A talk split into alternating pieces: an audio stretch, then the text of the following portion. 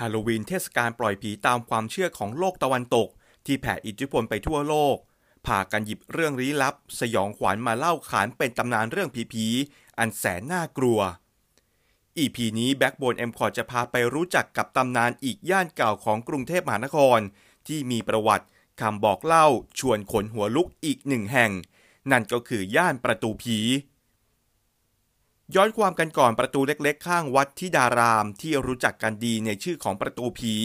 เนื่องจากความเชื่อเกี่ยวกับเมืองในสมัยโบราณ จะไม่ทำพิธีศพ หรือเผาผีในเมือง ถ้ามีคนตายและไม่ใช่เจ้านาย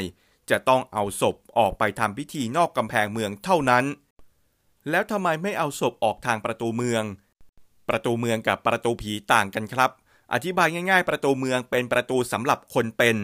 ส่วนประตูผีแน่นอนว่าชื่อก็บอกอยู่แล้ว เป็นประตูสำหรับคนตายเท่านั้น ประตูเมืองจะมีการลงคาถาอาคมป้องกันพูดผีปีศาจวิญญาณร้ายสิ่งอัปมงคล เข้ามาในเมืองตามความเชื่อโบราณ ถ้าเอาศพออกทางประตูเมืองก็จะเกิดความเสียหาย หรือสิ่งไม่ดีไม่งาม ส่วนประตูผีเขาไม่ลงอาคม ไม่อย่างนั้นจะเอาศพหรือเอาผีออกไปไม่ได้ สำหรับการวางตำแหน่งประตูผีของกรุงรัตนโกสินทร์ไม่ได้กำหนดเองตามใจชอบ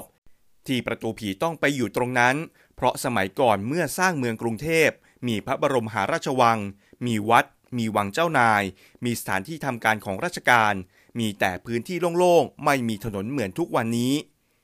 ใกล้ๆกับประตูผีมีคูเมืองเดิม พอข้ามมาก็เจอกำแพงเมือง นอกกำแพงมีวัดสาเกต มีสุสาน มีสถานที่ประกอบพิธีศพอยู่ตรงนั้น คงเคยได้ยินตำนานแร้งวัดสะเกตกันมาบ้าง อีกเหตุผลหนึ่งที่ประตูผีไปอยู่ตรงนั้น ที่ไม่ค่อยมีคนรู้หรือพูดถึง คือถ้ากางเอาแผนที่ออกมาแล้วลากเส้นจากประตูผีไปทางพระบรมมหาราชวัง ประตูผีจะตรงกับโบสถ์วัดพระแก้วพอดี อาจารย์พิเศษเจียจันพงศ์ผู้เชี่ยวชาญโบราณคดีบอกว่า ประตูผีจะต้องมีองค์ประกอบร่วมกับสิ่งศักดิ์สิทธิ์ที่ประดิษฐานอยู่ภายในตัวเมือง โดยมีทิศทางหันหน้าตรงไปยังช่องประตู ซึ่งให้ความหมายเกี่ยวกับความร่มเย็นเป็นสุขของบ้านเมือง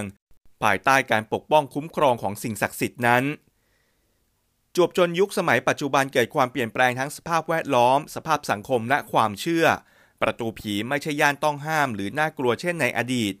ทุกวันนี้ประตูผีเหมือนประตูทางเข้าออกวัดธรรมดา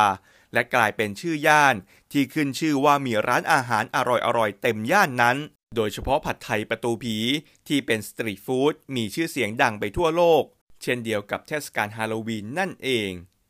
ติดตามอ่านเรื่องราวทั้งหมดและเรื่องราวอื่น ๆ ได้จากลิงก์ในโพสต์นี้ รวมถึงเว็บไซต์ www.mcot.net